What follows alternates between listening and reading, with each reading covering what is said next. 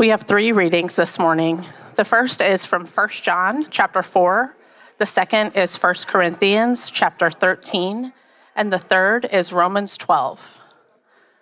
Dear friends, let us love one another, for love comes from God. Everyone who loves has been born of God and knows God. Whoever does not love does not know God, because God is love. This is how God showed his love among us. He sent his one and only Son into the world that we might live through him. This is love, not that we loved God, but that he loved us and sent his Son as an atoning sacrifice for our sins.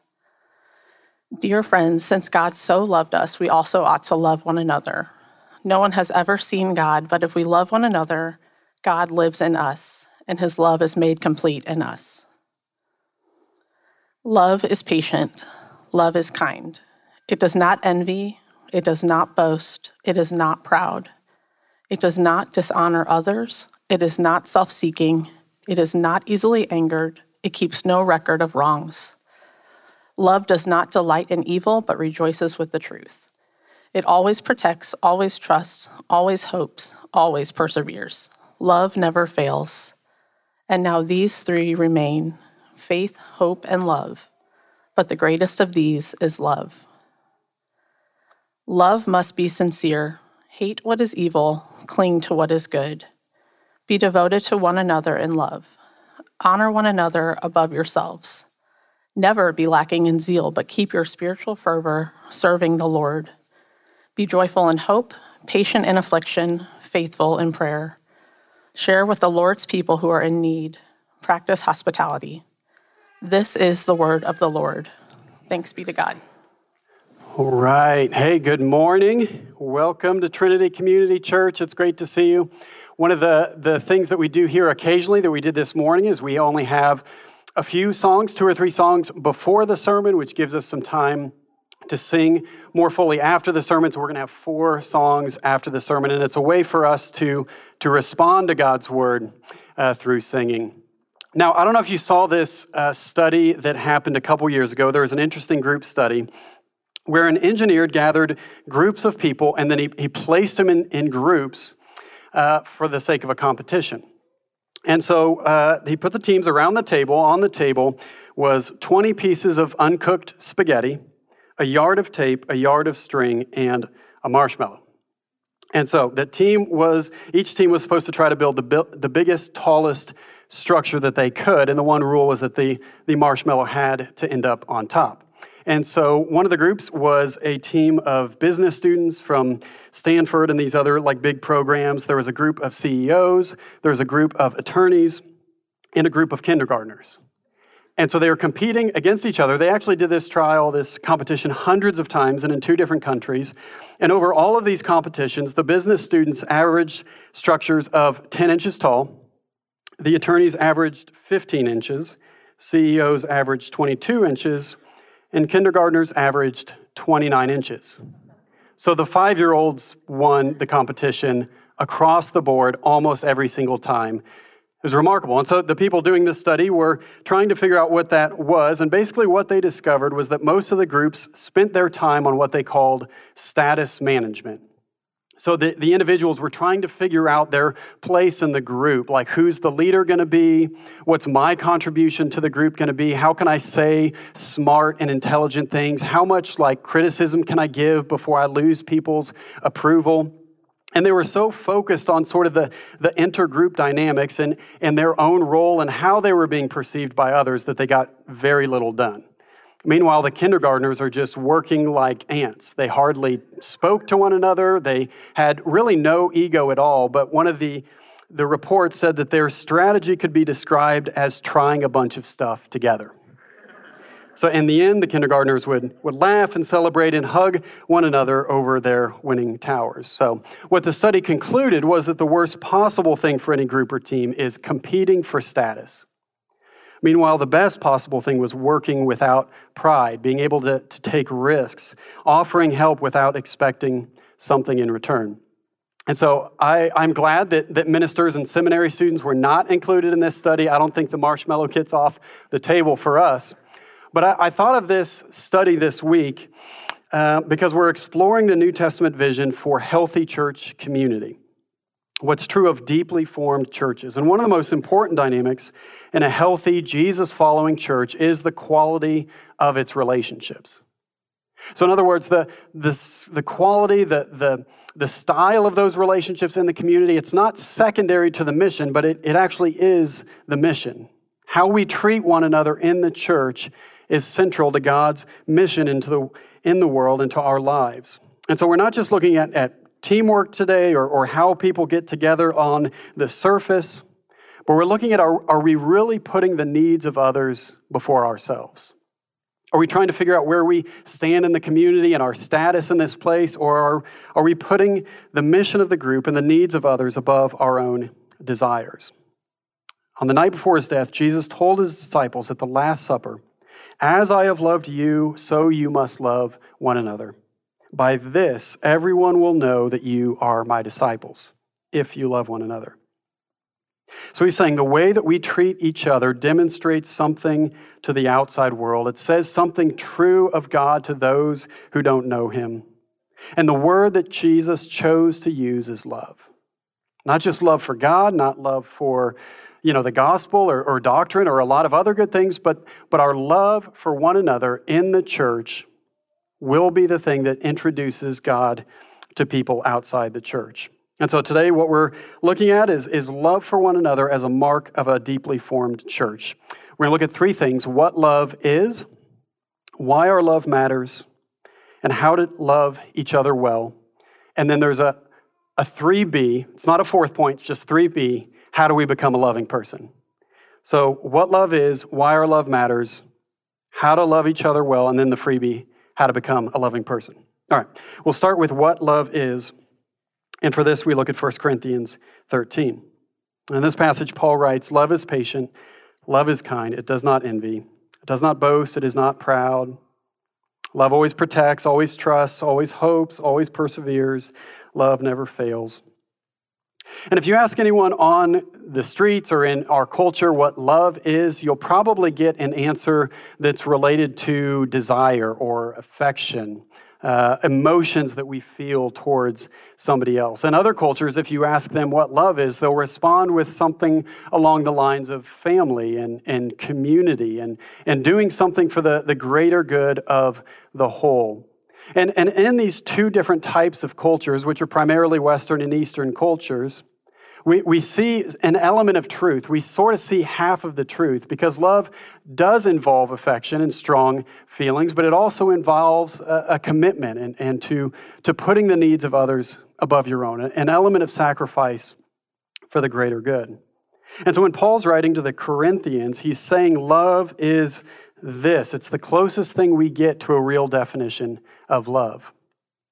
And for a little bit of context, when Paul's writing to the Corinthians, he's writing to the most dysfunctional church in the New Testament.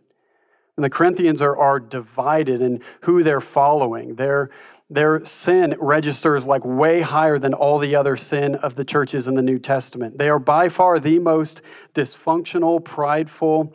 Uh, they have the most theological error. They have the most confusion. Like out of all the churches, the Corinthians are dead last.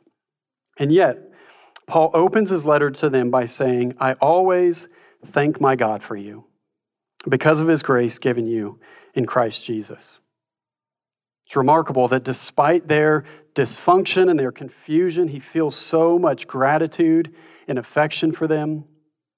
Although I do, do tend to kind of read the end of that verse as like Paul saying, I'm so thankful that God has you to really demonstrate his grace. You know, it's like maybe a little bit backhanded, but he is genuinely like affectionate and grateful for them. And it's into this community's messiness, into their division, he writes, Here is what love is it's service, it's sacrifice. It doesn't boast or get angry. It's quick to forgive. It's trusting. It's hopeful.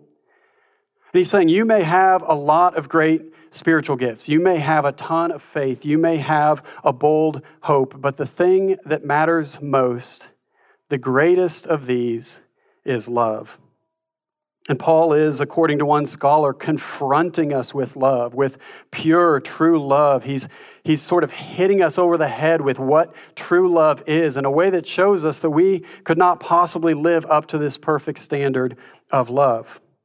Now, true love, according to the New Testament, is self giving, affectionate commitment. It's, it's self giving or sacrificial, affectionate commitment. And if we're honest, this kind of self giving love is basically impossible for us, or at least it's impossible to do fully because we have so much selfishness within us. So it's like Paul's saying the greatest thing in all of creation and all the world is love, and you can't really do it. And you might say, Well, I'm, I'm a pretty loving person, and I would say, You actually are. I mean, this is the most loving, the most beautiful, the most genuine and affectionate community I've ever been a part of it, it's not even close. You really are loving people. And yet, if we're being honest, I think we all have a standard of love that we want others to live up to, that we ourselves want to live up to, that we can't possibly do. We're constantly projecting our, our need for love onto others in a way that we can't love them in the same way. C.S. Lewis wrote a, book on love. He wrote a lot and spoke a lot on love. But he said that so much of our love is just loving to be loved in return. He said a lot of what we call love is actually just hunger. There's, there's something we want and something we need when we think we're loving. I don't know if you've ever been in a position where, where somebody wants to spend time with you or somebody wants to, to do something great with you, but you're, you're not able to do it either because of the timing or because of the limits of your own energy and schedule. And so when you say, no, I, I can't do that with you, they, they flip and they get upset and they say, well, I guess we're not really friends then. I don't know if you've ever experienced that, but it's, it's disorienting. And it, and it reveals that that's, that's not really love. That was a type of hunger. They were looking for you to fulfill something for them, some kind of void. But that's, that's not really true love. Now, I've done this so many times as I reflected on this this week. Sometimes it's small things, like I get annoyed if somebody doesn't text me back quick enough. Even though most of you know I'm like notoriously bad at responding to texts, and emails like it's like a clinical doctors are worried they're like this is a problem it may never go away i get grumpy if somebody cancels on me but i often have to rearrange my schedule and, and reschedule with other people i feel hurt if somebody says I, I just can't really spend time with you in this season and yet i've had to say that myself i was thinking around the house you know we've got three boys and they're just hoodies and shoes everywhere. I'm like, guys, are we like, it looks like you're putting on a goodwill or something here. Like, pick it up. And yet, in every room of the house, I have a pair of shoes. I have a stack of like five books. And I'm like, well, that's just smart because you never know. You never know when you might need to put on a pair of shoes and read five books. That's, that's just smart business. So it's like the standard that I hold other people to and get offended by if they don't reach it. I'm not even coming close to meeting that standard in myself. True, pure love is self giving, affectionate commitment. Whether it's friendship, marriage, parenting, church relationships, true love has to be the overflow of contentment. It has to come from a place of abiding in Christ. Like distinctly Christian love has to come from a place of not necessarily needing something from others, although we do need one another, we need relationships, we need community. But because we're secure and rooted in Christ, we can love others for who they are and we can love them in a way that doesn't expect anything in return. That's true and distinct Christian love. And so the New Testament confronts us with this love. It gives us a beautiful picture and standard of true love. And the second thing is why this matters, why our love matters so much. And 1 John 4 says, Dear friends, let us love one another, for love comes from God. Everyone who loves has been born of God and knows God. God is love. And this is how God showed his love among us. He sent his one and only Son into the world that we might live through him. And then he wraps it up by saying, Since God so loved us, we also ought to love one another. And so our love matters first and foremost because it comes from God and it, it shows the world something true about God. It shows us something true about God. When we are loving one another in the church, we're demonstrating the very love of God. We were created from love and for love. We were created out of the overflow of the love that has eternally existed in God's own nature as Father, Son, and Holy Spirit, and we were created for love. To, to return that love to the Father, to be immersed in that love, and to love one another as well. There's a doctor and an author, Curt Thompson. He writes We come into this world looking for someone looking for us. That's so true. As babies, we come into the world looking for someone who's looking for us. We were created from love and for love. And John, who is called the apostle of love, he says the best possible example of love is not that we have loved God, but that he loved us and sent his son as an atoning sacrifice for our sins.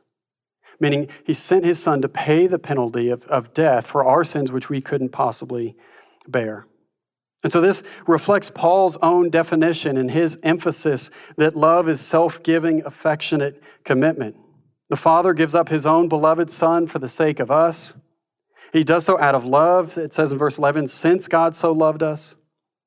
But it's also that the Son willingly went to the cross, willingly came into our broken world for us out of love. Now, verse 12 in the same John, 1 John 4 passage says, No one has ever seen God, but if we love one another, God lives in us and his love is made complete in us. I remember reading this at one point and being confused by it, honestly, thinking it was borderline heretical. How could God's love be made complete? Like, in what sense would God's love ever be incomplete? And, and what it is, is that John is saying that God's love is only incomplete in the sense that it's not fully visible because he, he just says no one has ever seen God, but it's, it's made complete or it's made visible when we love one another in the church. Isn't that, isn't that remarkable? Like it still almost sounds heretical, but it's not. That God's love needs to be displayed in the world, and the way that He's chosen to do that out of all the possible options was our love for one another in the church. So, the design of the universe is that we, as Christians in local congregations and communities, can love one another and display and make complete something that's true about God. This is a profound calling on our lives. And so, as Jesus said in the Last Supper, they will know you by your love. I want to suggest, especially in Western society, especially in a place like Columbia, Missouri, where a culture is, is predominantly secular, meaning it's, it's not very religious, but it, it sort of embodies a lot of different religions and draws off things from different places. And at the core of this secularism, there's a high view of tolerance, of empathy, of justice. And yet at the same time, the culture can't reach up to its own standards. Like we want tolerance, empathy, and justice, and yet we're not actually able to fully give one another what we want to see given to us. And so, as the church, what we need to be able to do and what others want to see from us is loving, sacrificial, empathetic community. And not just out of our, our you know, best efforts and our, our strength and our willpower, but as an overflow of the love for God. That's what's missing in the world is we can try to, to work up because we're made in God's image and we have a lot of this in us. We can be empathetic, we can be gracious people, but there's always a point where it's just it's going to end. We're not going to be able to reach our own standards. And yet when it's the love of God building up in us and overflowing for one another, it lasts far longer, it's far stronger, it's far more durable. And so, in our culture, the greatest defense of the gospel or the greatest proclamation of the gospel is a community of love. A place where love and, and truth are not opposites, where they don't even have to be balanced, but love, grace, and truth all flow together from who God is. Now, the third thing is how to love each other well. On a practical basis, what does this look like? And that's where we turn to Romans 12. Paul writes, Love must be sincere. Be devoted to one another in love. Honor one another above yourselves. Be joyful in hope, patient in affliction, faithful in prayer. Share with the Lord's people who are in need. Practice hospitality. He's describing for us what love looks like, how we can love one another well. Once again, it reflects what we've already seen in Jesus and Paul and John. And Paul calls us to a very certain lifestyle. He's, he's calling us to put others' needs above our own. He's saying, honor one another above yourselves, share with people who are in need, don't think of yourself more highly than you ought. He calls us to remain committed to one another. He says, Be devoted, patient, and faithful. Don't give up on each other. He calls us to keep a shared mission together. One of the things I've found is that in trying to build a relationship, sometimes it's, it's more difficult to build a friendship when you're just like sitting together over coffee. One of the best things we can do is, is to do something together as friends or do something together to build relationship, whether it's a, a, shared interest or, or something that, that we're, we're working on together or some kind, of, some kind of trip, something with a higher purpose. That's actually the place where relationships begin to thrive. And so, how much more so in the church when we have a clear and compelling mission from God, practicing the way of Jesus together for the renewal of all things? This shared mission helps us to love one another. And Paul also calls us to make space. He says, practice hospitality, make space for those on the outside, those on the fringes of your community, those on the, the fringes or new people to the church. It could even be people outside the church. Hospitality is distinctly Christian because it makes space for outsiders. Paul's calling us to make space in our schedules, make space in our lives, make space in our, our small groups, make space in the, you know, the chairs around you, be, be welcoming and inviting, make space for one another. Now, at the celebration dinner this past week, I know most of you were there, a few of you missed it, but we invited you to share evidences of, of grace, sort of these, these examples of how you see God working in you, in, in the church, through one another. Someone spoke of how their community group has welcomed them in and embraced them, even though they're in a different season of life. We heard of group leaders who have given so much of their time and energy for others. We heard of how meaningful it was to have a close friend invite them to the church and encourage them to keep coming. We heard of how, in a time of need, others came together and supported them practically. And there are so many examples of, of true and self giving love in this church. And one of the things we often see when people feel loved is that somebody has, has taken the initiative with them. So one of the things that I think we often can miss in community is that, that we want others to take initiative with us, but often true community is formed as we take initiative with each other. I think it would be accurate to say, as God has taken initiative with us, as Jesus has taken the initiative with us, so we should take initiative with one another. Keep loving one another, keep serving each other, keep making room for the outsider. We live in a, a, day and an age and in a city where so many people are, are far from their families, where they're trying to find a sense of identity and purpose. Even believers are struggling with loneliness.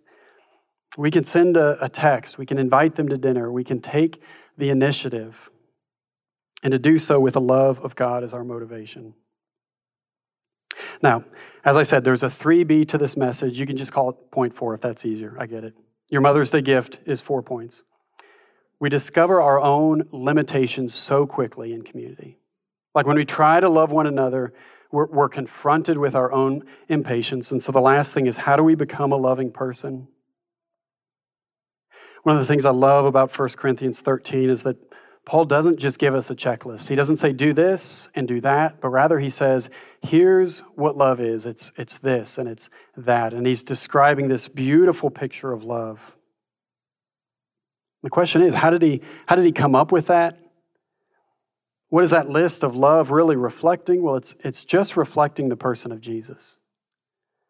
Really, you could replace the word love with Jesus, and the whole thing would, would read beautifully. Jesus is love. God is love, and Jesus is God wrapped in human flesh. And so Jesus is the very core, the very essence of love, having come down into our world. And so for us to become a loving person, we have to come face to face with this Jesus. We have to know this one who came from heaven out of love for us, the one who looked on the lost and loved them the one who reached out to take the hand of the leper, the one who sat down with the unclean and the rejected and the marginalized and the overlooked, the one who called ordinary people to follow him and join his life, the one who ate with others, walked with them, prayed with them, encouraged them, challenged them, The one in, who in John 13 it says that having loved them, he loved them all the way to the end. He gave of his very own life, as First John says, to be an atoning sacrifice for our sins. That is true love. The only way to become a loving person is to come face to face, to be confronted by the source of love. And this isn't a one time thing, but rather we abide in his love. We remain in his love. We are vitally connected to him as he is the vine and we are the branches. We need His love, His life, His energy and nutrients flowing through to us. So the question is do you really know that love? Are you living beloved by God? Are you living immersed in the reality of God's love for you? But as it says, there's one vine and many branches. And so, if the love of God is coming to us as an individual branch, that means it's going to everyone, and we also are going to be loving to one another. Not just projecting our, our needs onto one another or seeking each other's approval, but genuinely caring for one another. Asking, How are you doing really? Have I told you how much you mean to me? Love is self giving, affectionate commitment. True love comes from the Father, it's perfectly embodied in His Son. And once you meet this Jesus, once you abide in this love, you can't help but for this Christ like, self giving, affectionate, committed love to come pouring out of you and into the lives of one another. Let's pray.